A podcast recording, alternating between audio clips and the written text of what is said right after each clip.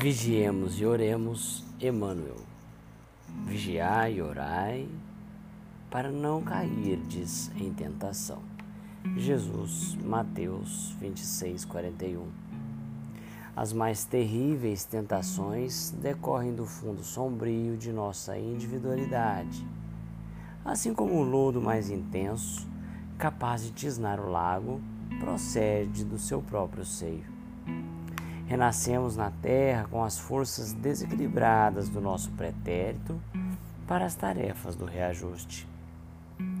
Nas raízes de nossas tendências, encontramos as mais vivas sugestões de inferioridade.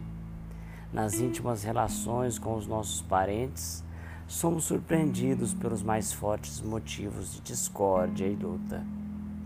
Em nós mesmos podemos exercitar o bom ânimo e a paciência, a fé e a humildade. Em contato com os afetos mais próximos, temos copioso material de aprendizado para fixar em nossa vida os valores da boa vontade, do perdão, da fraternidade pura e do bem incessante.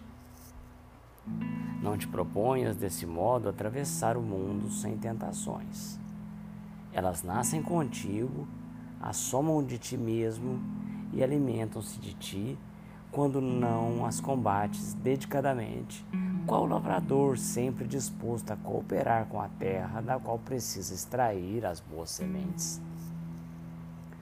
Caminhar do berço ao túmulo sob as marteladas da tentação é natural afrontar obstáculos, sofrer provações, tolerar antipatias gratuitas e atravessar tormentas de lágrimas são vicissitudes lógicas da experiência humana.